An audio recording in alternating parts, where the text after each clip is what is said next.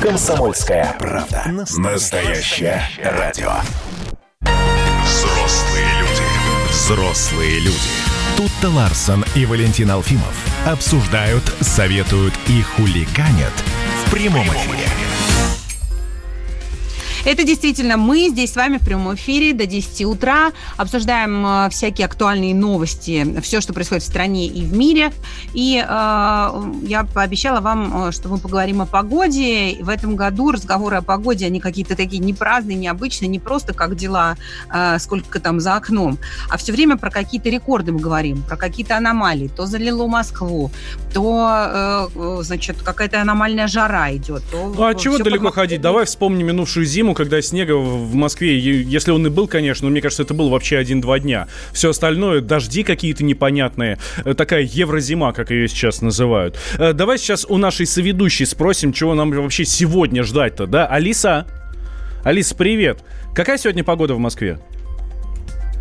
Сейчас в Москве плюс 25. Ясно. Сегодня осадков не обещали. Днем до плюс 29, а вечером плюс 27. Будет облачно, с прояснениями. Могу новости рассказать. Спрашивайте. Нет, спасибо, Нет, спасибо. чуть позже. У нас на связи начальник... я-то никуда не спешу. Начальник отдела краткосрочных прогнозов погоды и опасных явлений Гидрометцентра Российской, Российской Федерации Александр Голубев. Александр Дмитриевич, доброе утро. Э, доброе утро. Э, ну, Нам может... тут обещают э, какую-то жуткую жару в ближайшие там несколько дней, там до 40 градусов. Э, Все действительно так и будет? Да, вот особенно южные регионы, в том числе центральная Черноземье, а также юг Поволжья, Астраханская, Саратовская области, Волгоградская. Здесь сильная жара, температура на юге до 40-42 градусов. В центрально-черноземных областях до 38-40 градусов. Но в то же время наметилась э, тенденция к изменению погоды. Атмосферный фронт, э, связанный с циклоном, который располагается над Баренцем морем сегодня-завтра, этот фронт постепенно будет смещаться из района Белоруссии к западным областям европейской территории России. И уже в среду на западе Московской области не исключены кратковременные грозовые дожди, ливни. А вот в четверг, в ночь на четверг уже по всей территории Центрального федерального округа атмосферный фронт принесет ливни, грозы, шквалистое усиление ветра до 15-20 метров в секунду и существенное понижение температуры, то есть ослабление жары. В понедельник, вторник у нас еще жаркая погода. Температура в московском регионе около 30 градусов. Ночи тоже очень теплая. А вот во второй половине недели, среду, четверг, понижение температуры. И дневные уже будут температура порядка 20-22 градуса. Но к выходным это вот кратковременное такое понижение температуры исправится. И вот в субботу, воскресенье ну, где-то около 25-27 градусов, местами кратковременные дожди. То есть погода, в общем-то, Александр... летняя такая. Да. да, Александр Дмитриевич, я не знаю, может, это не ваш профиль, но вдруг у вас есть какая-то информация. В этом году, в, по крайней мере, в Подмосковье точно, не знаю, как в других регионах, совершенно аномальное количество кровососущих насекомых, комары, там всякие слепни, оводы и прочее. А, это может быть связано вот с этими аномалиями погодными, что была бесснежная теплая зима, что сейчас очень теплый был июнь рекордно?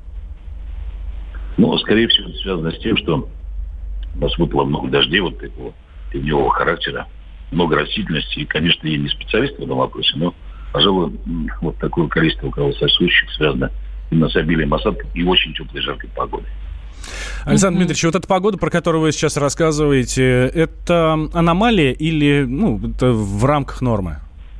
Ну, конечно, такая температура, как сейчас в Москве, вот в Москве это выше нормы примерно градусов на 5. Но как раз вот э, во второй половине недели все придет в норме или чуть выше нормы. То есть нормальная летняя погода без, угу. без очень сильных контрастов. С нами был Александр Голубев, начальник отдела краткосрочных прогнозов погоды и опасных явлений Гидрометцентра России. Радио «Комсомольская правда». Что хочется в такую погоду? Купаться мороженого и купаться. Да, мороженого и купаться. Пусть даже это будет то самое мороженое, но это совершенно не важно. Действительно, хочется э, купаться, но мы знаем, что по статистике Ну, в общем-то, давайте так скажем. Я просто очень не хочу говорить слово утопление вот, ну, вот сегодня утром. Хотя, ну, действительно так и есть. А, вода — это самое опасное место, где можно отдыхать. А от воды погибает народу почти, ну, ну скажем так, вода на втором месте по э, погибельности после ДТП. И это, конечно, совершенно ужасная цифра.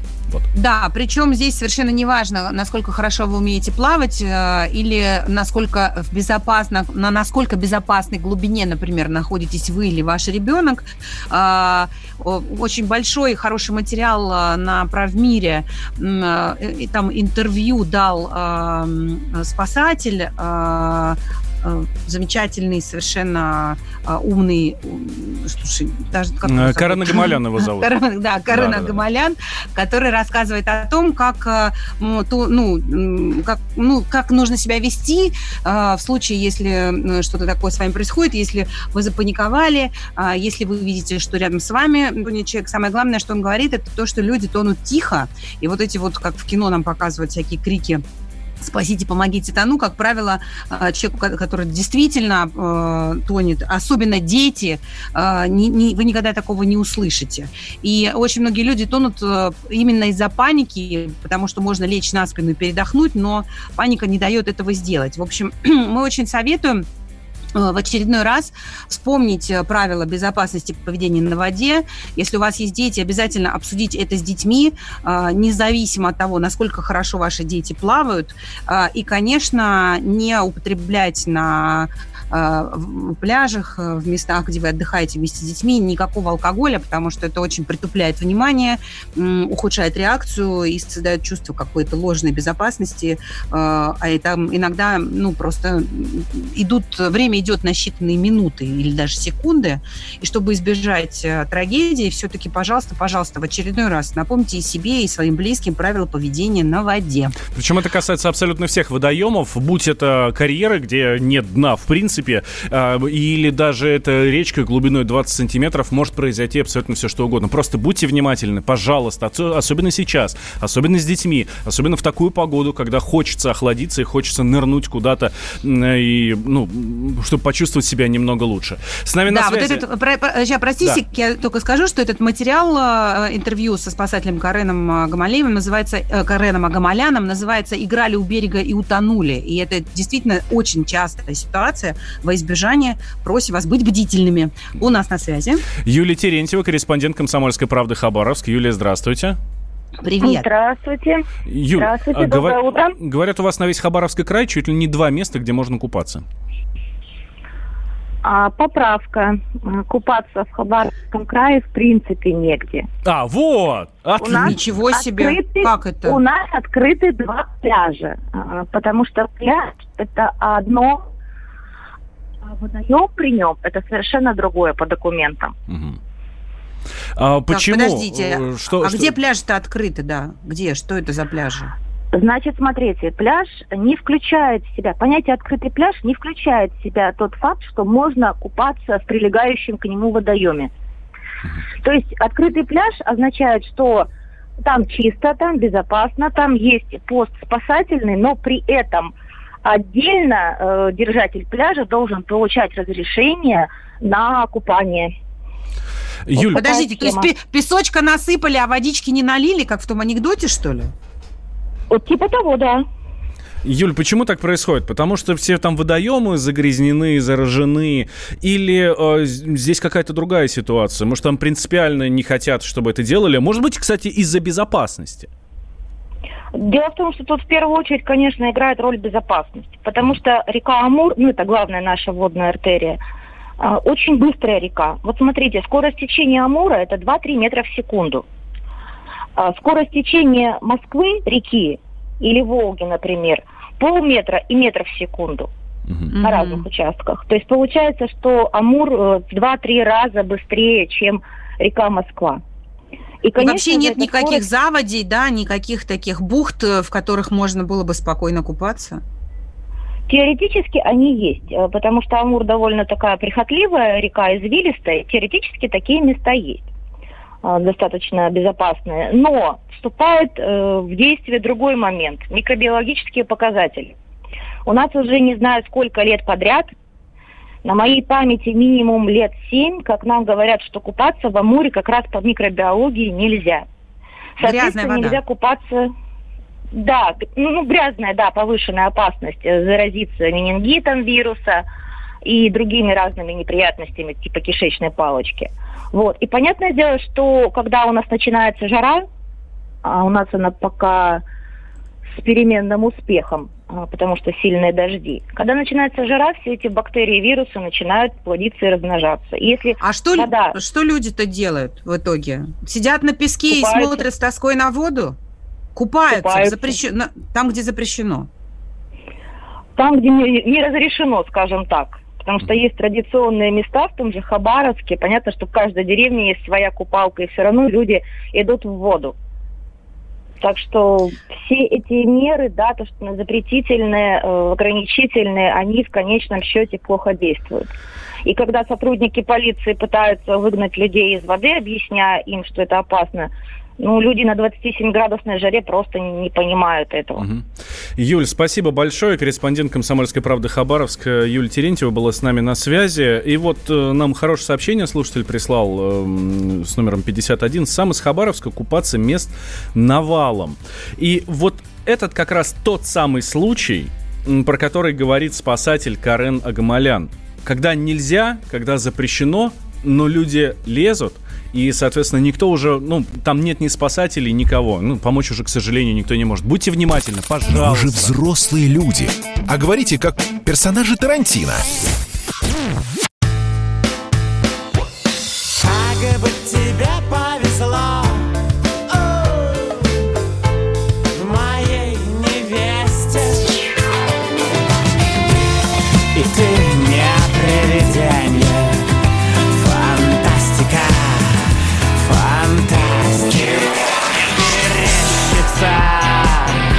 То ли большая, то ли малая медведица Комсомольская правда. Радио поколения Мумий тролля. Взрослые люди. Взрослые люди. Тут-то Ларсон и Валентин Алфимов обсуждают, советуют и хуликанят в прямом эфире. Итак, действительно, возвращаемся. Прямой эфир. Радио «Комсомольская правда». Я Валентин Алфимов. Рядом со мной тут Ларсон. Мы вместе с вами. Подключайтесь к нам 8 800 200 ровно 9702. Номер телефона Viber, WhatsApp. Плюс 7 967 200 ровно 9702. Вот. Это для ваших письменных сообщений. А еще, конечно, у нас есть YouTube. Смотрите там на красавицу Ларсон, которая отметила день рождения накануне. Да, да, и поэтому не такая красавица, как обычно сегодня с утра. Но, тем не менее, слушай, вот на, на самом деле, конечно, э, тема э, отношений человека и природы, она э, в этом году как никогда актуальна, да, нас там, нас всех запер дома вирус, у нас, нас кусают комары, мы в какой-то аномальной жаре находимся, а, мы не слушаем голос разума, когда нам говорят, не лезьте в эту речку, она грязная. А я, кстати, была когда в Хабаровске, то там люди действительно говорят, что ну, мы, Амур это вообще река, к которой лучше близко не подходить, потому что в ней не только там биологическое заражение, но еще неизвестно что, поскольку она граничит с Китаем, а, и, ну, то есть эта река течет и в Китае, и в, и в Хабаровске, и, соответственно, что туда китайцы сбрасывают, непонятно. У них другие э, экологические нормы, вот. И, в общем, великую прекрасную реку довольно сильно загрязнили. А, а тем временем э, стихия а, сносит запад Украины. Там а, с, страшные масштабные наводнения смыли десятки, сотни населенных пунктов, мостов. В некоторых реках, например, в Днестре, вода поднялась на 5-7 метров. А, уничтожен горнолыжный курорт а, в Буковель. И огромное количество Э, населенных пунктов э, ну, отрезано либо от большой земли, либо осталось там без э, электричества. И специалисты говорят о том, что такое безумие, именно вот такое, такое количество воды, такой потоп на Украине случился не только из-за аномального количества осадков, а еще из-за того, как люди относятся к окружающей среде. И что а вырубая что, а что леса... далеко ходить? Вот, что далеко ходить, да? да? Давай возьмем прошлый год, совершенно ужасный ужасная ситуация в Иркутской области, в Тулуне, где э, смыло город практически, да, затопило огромное количество сел, ну и как раз тогда тоже говорили о том, что виной всему человек, как бы там ни было, э, виной всему вот эти вырубки и все остальное. Так это или да, нет? Да, вот причиной, причиной как раз, да, вот этих стихийных бедствий называют именно то, что люди бесконтрольно вырубают лес, который раньше задерживал воду и почву, а, э, ну, укреплял, а также э, застройка, незаконная, бездумная, бессмысленная, тотальная застройка всего э, в непредназначенных для застройки, небезопасных для этого местах, вот влечет за собой такие печальные последствия. Ну, давай как раз об этом поговорим с нашим экспертом. У нас на связи Алексей Ярошенко, эколог, руководитель лесной программы Greenpeace. Алексей Юрьевич, здравствуйте. Доброе утро. Тут действительно человек во всем виноват. Мы все привыкли винить природу, что типа, ой, дожди у нас неделю, ужас какой, поэтому все затопило. Ну, наводнение штука сложная, и там не бывает такого, что вот по какой-то одной единственной причине все возникло и развилось, и получился такой большой ущерб. Но то, что человек виноват, это безусловно, и вы правильно подметили, что очень много аналогий между нынешним наводнением э, в Карпатах и прошлогодним э, наводнением э, в Восточном Саянии, которое подтопило город Тулун, ну и города Тулун, Нижнеудинск и другие. Действительно, рубка леса, горного леса, э, она ведет к тому, что э, сокращается способность леса регулировать сток воды – и в результате это усиливает наводнение. То есть если бы лес э, был в нормальном состоянии, его не трогали, наводнение, наверное, не получилось бы избежать, но оно не было бы таким сильным. То есть э, здоровый, нормальный растущий лес, особенно если это дикий лес, где очень много а, мертвой древесины на поверхности почвы, которая очень важна, чтобы регулировать сток, особенно в горах. Да? Вот если бы был такой здоровый лес, то э, наводнение, ну, э, скажем так, он бы мог взять на себя какие-то первые десятки процентов от количества выпавшей воды, да, то есть она бы постепенно скатилась в реки, не сразу, а постепенно. И, конечно, а... подъем воды был бы не таким сильным. А кто вообще, ну, кто-то хоть как-то об этом вообще думает, кроме Greenpeace, кто-то об этом говорит? Есть ли у нас органы, которые и регулируют именно вот эти вот э, нюансы, э, там, э, не, даже не экологии, а именно вот безопасности для человека, его же человеческой деятельности в природе? Кто вообще, кто должен за этим следить? Лесничие или, ну, МЧС? Ну, МЧС тут ни при чем, конечно. Вот, э, по идее, конечно, должна быть нормальная, э, нормально организованная система управления лесами, нормальное лесное законодательство. Я вот, э, раз уж начали за границы, да, приведу такой пример.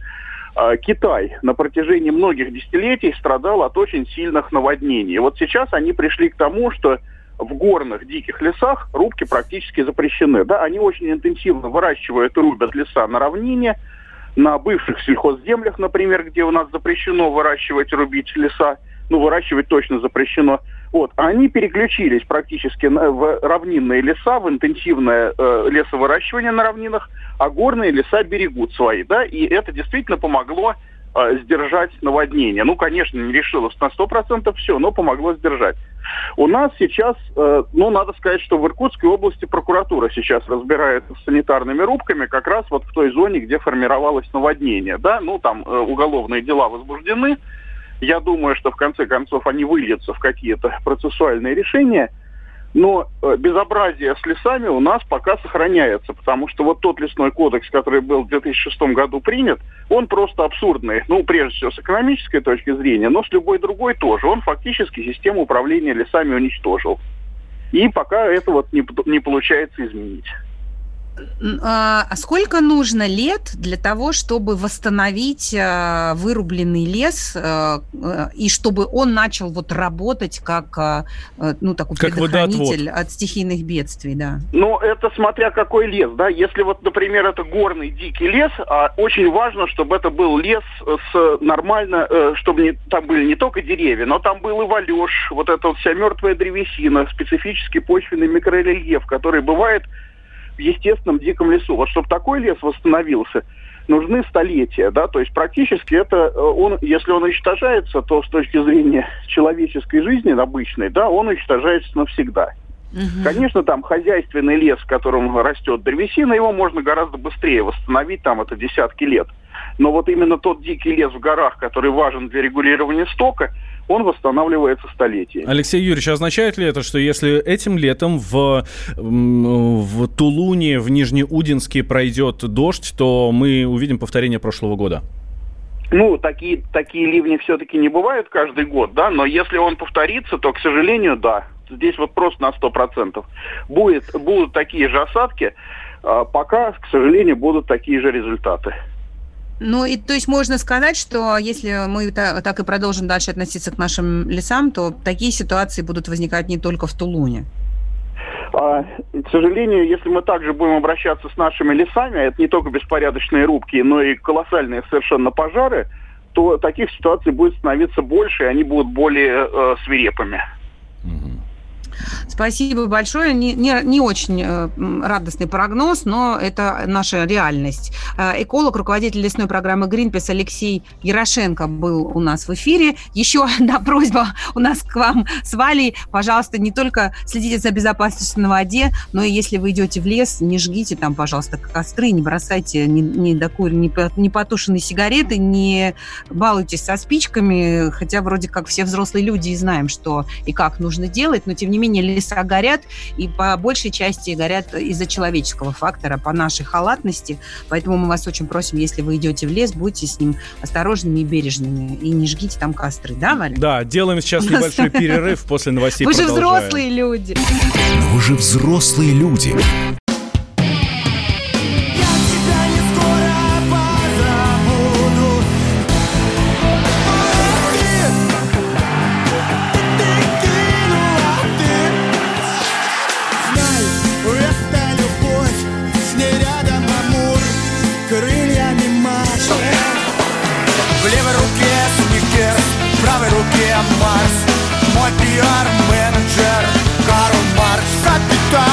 «Комсомольская правда». Радио поколения Ляписа Трубецкого. Взрослые люди. Взрослые люди. Тут-то Ларсон и Валентин Алфимов обсуждают, советуют и хуликанят в прямом эфире.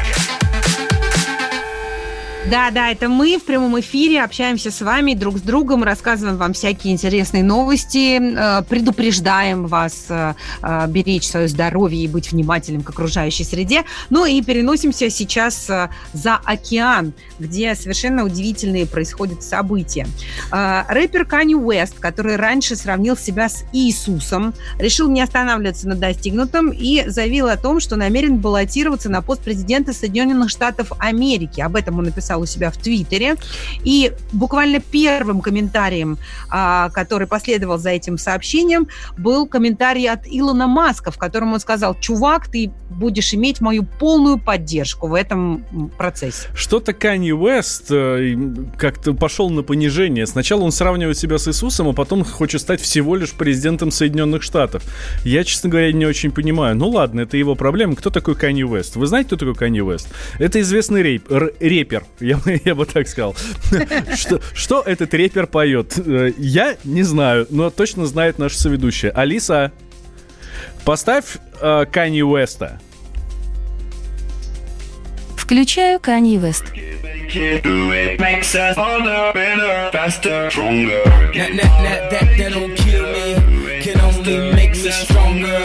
I need you to hurry up now, cause I can't wait much longer.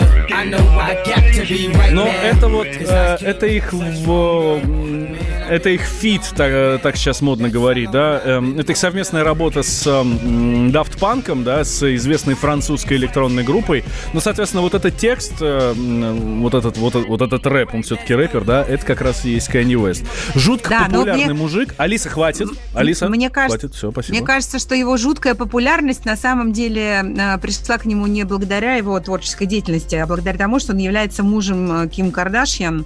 И а Ким Кардашьян Кардашьян, по-моему, чуть ли не самый большой, э, самый популярный человек в Инстаграме. А я, ну когда и... ты сказала, что самый большой, я уж думал, чем ты сейчас продолжишь. Ну да, и ну, все мужчины знают, что Ким Кардашьян достаточно э, пышной формы, и которую она всячески подчеркивает своими откровенными нарядами. В общем, а Дэйв это нам такие пишет, селебы. Что... Дэйв нам пишет, что он думал, что Кэнни Уэст кроссовки шьет. Да. И, и Ну, в такое есть. И за А его вот он только кроссовками, кстати, делает. стоят многочасовые очереди даже у нас в московских магазинах. Но, если честно, не очень понятно, с чего вдруг Канни Уэст рухнул с дуба э, или там с чего-нибудь, с какого-нибудь канадского клена и решил э, баллотироваться, поскольку сроки-то уже все подачи заявлений э, в, в кандидаты президентов Соединенных Штатов Америки прошли. Потом э, Канни не представляет никакую партию, а с независимыми кандидатами в Штатах какая-то сложная ситуация. Борьба предвыборная идет между Байденом и Трампом, и уже, ну, негласно там большая часть американцев решила, что победит Байден, он ведет себя так, как будто бы он уже победил. А, Хотя, кстати, Канни сам поддерживает Трампа, об этом он неоднократно говорил, Э, и, кстати, выбесил какую-то часть своих поклонников, но он сказал, что э, под руководством Дональда Трампа рядом с ним он чувствует себя супергероем. В общем, какая-то странная история. Э, эксперты пожимают плечами и говорят, что это просто какой-то дешевый хайп, и Кани таким образом опять пытается значит, какой-то свой новый альбом отрекламировать. Но э, есть люди, которые говорят, а мы бы не стали э, относиться к этому легкомысленно, потому что этот человек, особенно на волне сейчас Black Lives Matter э, компании, мог бы вполне вокруг себя сконцентрировать определенные э, группы э, народу, и э, черноко, чернокожее население А- Америки вполне может его поддержать. Слушай, а может быть, Выборы именно из-за этого та- такое заявление и было сделано? Давай мы сейчас как раз с экспертом всю эту историю э, обсудим. С нами на связи Георг Мирзаян, доцент финансового университета при правительстве России. Георг Валерьевич, здравствуйте. Доброе утро. Доброе вам утро. А, слушайте, а действительно все это из-за того, что сейчас вот, этот, вот эта волна идет Black Lives Matters? Или э, просто решил парень хайпануть и продать подороже свой следующий альбом? Ну, знаете, над Канье Уэстом никто свечку не держал, конечно, но, скорее всего... Кроме Ким Кардашьян. Ну, мы не в курсе о том, чем они там занимаются конкретно. Может, держали, может, этим тоже занимаются. Но, э, тем не менее, скорее всего, здесь играет роль и то, и другое. А, потому что, не знаю, как... Ну, у нас, конечно, там постебались, да, но вот очередной рэпер развлекаемого идет в президенты. Но в Соединенных Штатах э, участие Канье Уэста, в общем-то, э, восприняли достаточно серьезно. И там условно CNN, э, в которой, как известно, очень-очень любит Трампа, там просит Канье там одуматься, не идти и так далее, и так далее.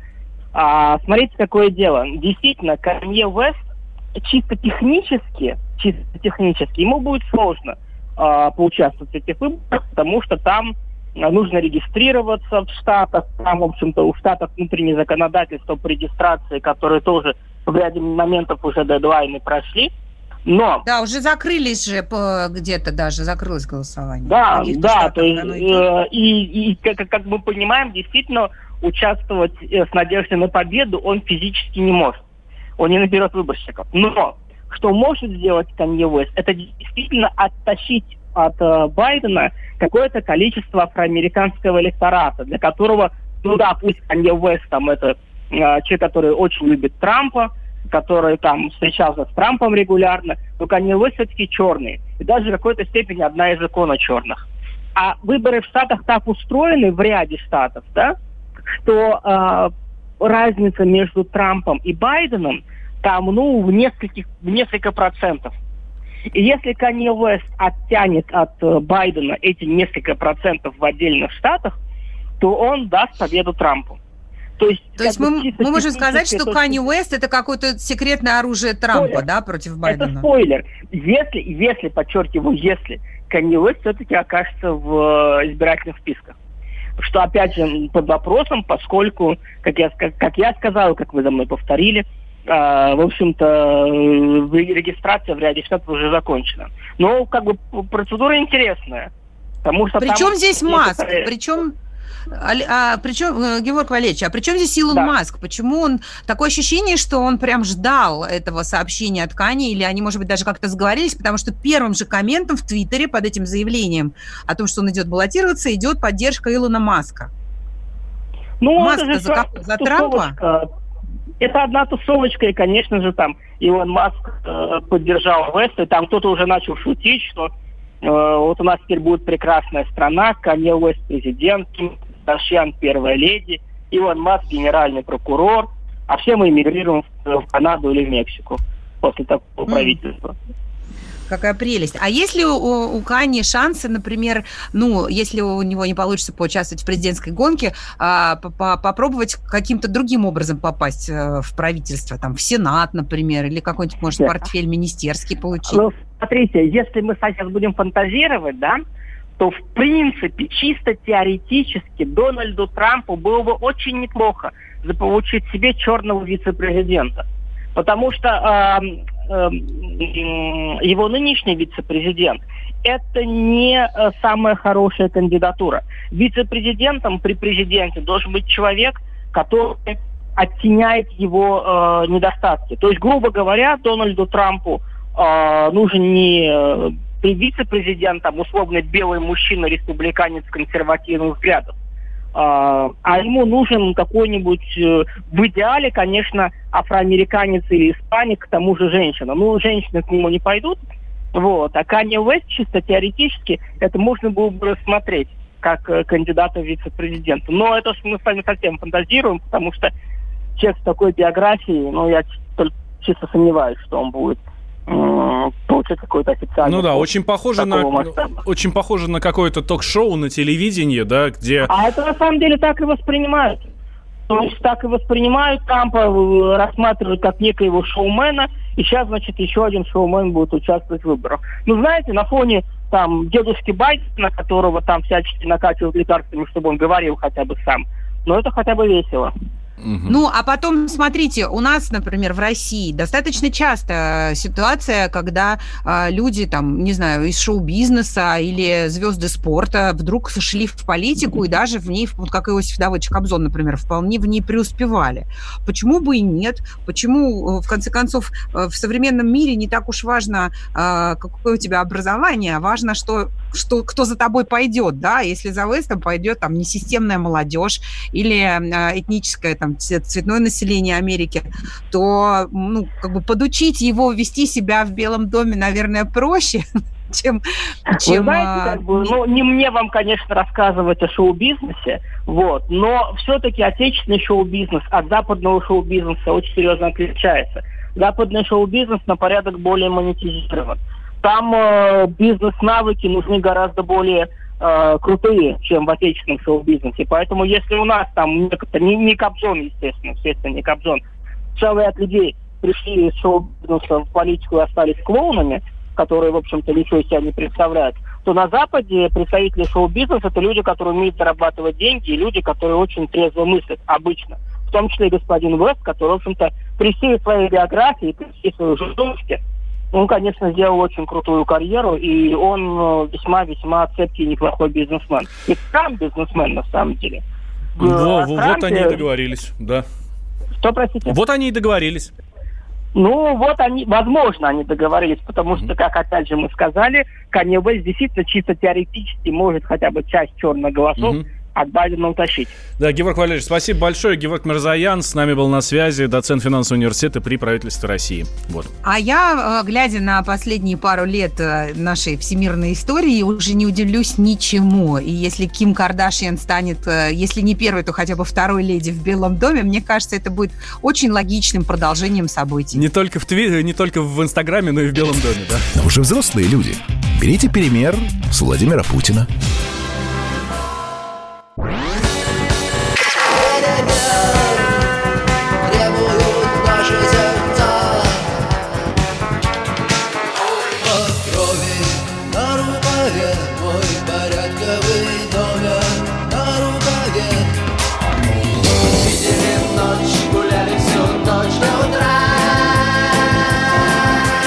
«Комсомольская правда». Радио поколения кино. Коридоры власти. Итак, возвращаемся. Прямой эфир радио «Комсомольская правда». Тут Ларсен, Валентин Алфимов. Мы тут, э, скажем так, мнемся нерешительно у входа в коридоры власти. С нами сегодня на, наш сегодняшний провожатый Александр Гамов, э, наш политический обозреватель. Александр Петрович, здравствуйте. А, всем привет, не стесняйтесь, проходите. Сейчас Доброе я вам... утро. Привет, Маш. Сейчас я вам все расскажу. А, Так, что, что да. хорошего, что нового там интересного? Ну, э, сегодня у президента довольно напряженный день, и прежде всего э, он будет посвящен социальной проблематике, то есть это контакты, встречи, телефонные переговоры. Вот у меня пока такая информация, и будет э, пару дистанционных встреч. Мы обязательно в течение дня об этом, обо всем расскажем. Вот. А сейчас, я думаю, у всех на слуху э, вчерашнее телевизионное интервью Владимира Путина, который телеканал «Россия-1» показал. И, э, кстати, подробности можно э, прямо сейчас э, и в «Комсомолке», в бумажной версии, и на сайте посмотреть, прочитать. Владимир Путин прежде всего подвел символическую черту под всей политической кампанией, которая стартовала еще в начале 2020 года и была связана как раз с совершенствованием основного закона страны. И э, Путин там, в общем, даже такой, в общем, выступил э, в роли историка. Я не буду, значит, э, в детали вникать, но он проявил, в общем свои знания Э, чувствуется, что прежде чем э, совершенствовать нашу Конституцию, президент перелопатил и Конституцию 24 года, и 36-го, и 77-го, и 93-го года. То есть все Конституции отечественные, и он как раз э, вот вчера, во вчерашнем интервью все обратили внимание, мы это вынесли в заголовок, что в конституциях ранних еще была заложена мина замедленного действия, которая, которая в общем, сыграла свою роль, она взорвалась. Э, э, Я своими словами об- объясню Путин, что имел в виду, что а, всю вертикаль э, власти или всю, всю вертикаль союзного государства п- пронизывала э, партийность. Э, шестая статья, потом это называлось э, руководящая роль КПСС. И как только партия сама рассыпалась, так и стал, в общем, кроваво распадаться Советский Союз. Правда, Зюганов с Владимиром Владимировичем вступил в полемику, и я даже, вот, честно скажу, позвонил Геннадию Андреевичу. Я, правда, об этом не писал, но просто вам как родным расскажу, я имею в виду не только... По секрету, э, Да. Александр Да-да. Петрович, по секрету только нам с Тутой. Здесь все свои. Вот. вот. А, значит, Зюганов стал, в общем, полемизировать с Путиным, что вот, дескать, наоборот, эти конституции сталинская, ленинская, брежневская, они, наоборот, закрепляли Советский Союз и его держали. Вот. Но э, я когда с Геннадием Андреевичем поговорил, я не стал даже об этом писать, а, я так понял, что им движет прежде всего э, такая предвыборная уже лихорадка у коммунистов начинается. И я думаю, что я скоро возьму свой портбилет, где есть подписи Ленина и Зюганова. Ну, Ленина Зюганова настоящая. И подробнее об этом, обо всем с ним поговорю. И еще интересный момент э, в интервью, которое вы можете прямо сейчас на сайте почитать, был, когда Путин впервые, может быть, за все это время вспомнил ну, об авторстве. Он сказал, что поступило порядка 900, э, порядка 900 э, предложений, как поправить нашу Конституцию.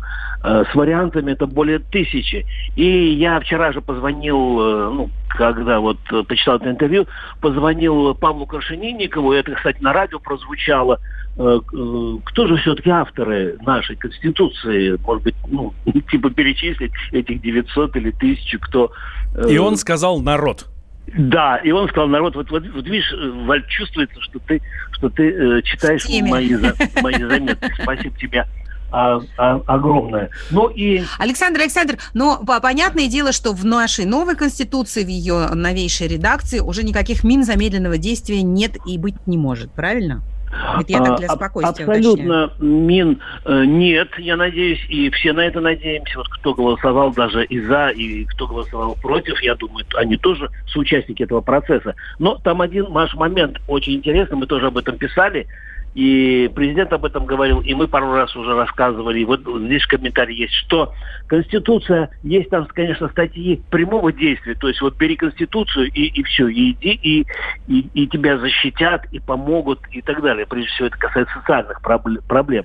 Но э, некоторые статьи нужно, ну не то что дорабатывать, а ну, им нужно помочь. И вот для этого э, придется в ближайшие годы э, принять порядка 100 законодательных актов, и, э, только федеральных. И я представляю, сколько еще и на, на местах, потому что некоторые статьи, они должны работать вот э, ну, то есть как по рельсам. Мы должны рельсы положить законодательно. Вот я, например, Александр Петрович, спасибо. Да. Про Конституцию понятно. А вот меня вот очень заинтересовала новость о том, что Владимир Владимирович призвал а, в Россию мигрантов с тем, чтобы поддержать нашу экономику, испытавшую удары пандемии. А мы не так давно в своем эфире обсуждали а, идею, что вообще-то Россия как раз может прожить без мигрантов. И наши слушатели говорили о том, что дайте нам возможность нормально работать а, в чистую, в белую, за нормальную зарплату, и мы вместо мигрантов, значит, всю страну поднимем. Все-таки не поднимем сами, да?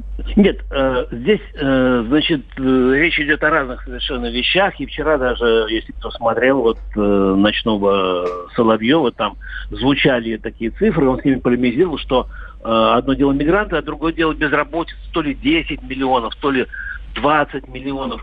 Uh, да, нам, конечно, нужны мигранты, и я думаю, что они вернутся на стройки, в сферу обслуживания, и некоторые не уезжали.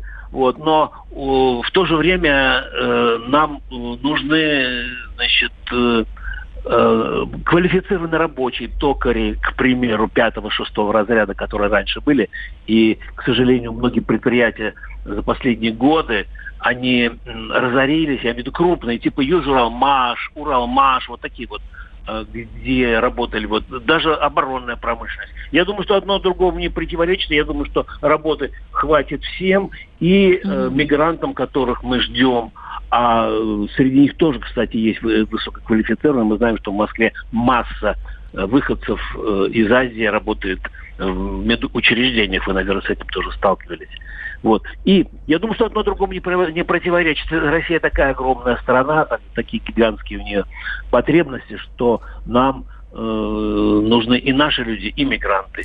И... Ну вот интересно, что президент еще приглашает э, носителей русского языка и русской культуры, особенно наших соотечественников, э, ну, ну, приехать это... в Россию и начать здесь новую жизнь. Да, это давно уже, э, ну вот как, как Путин стал президентом, да, э, или там председатель правительства в 99 году, он уже с этой идеей, в общем, э, как-то выступал много-много-много раз, и я, например, был на съезде соотечественников зарубежных, и зарубеж, во время зарубежных визитов Путин встречался всегда с нашими представителями э, российской, русской диаспоры. В Париже, например, в Австралии были такие угу. встречи. Вот я куда ну, В общем, ездил. получается, это курс такой, который ведет наш президент. Да, Александр Петрович, спасибо да. большое. Александр спасибо. Гамов, политический обозреватель «Комсомольской правды», был с нами. А мы с вами прощаемся до завтра. Завтра в 8 утра мы на «Комсомолке» Вы же будем. взрослые люди. Пора уже серьезными делами заняться.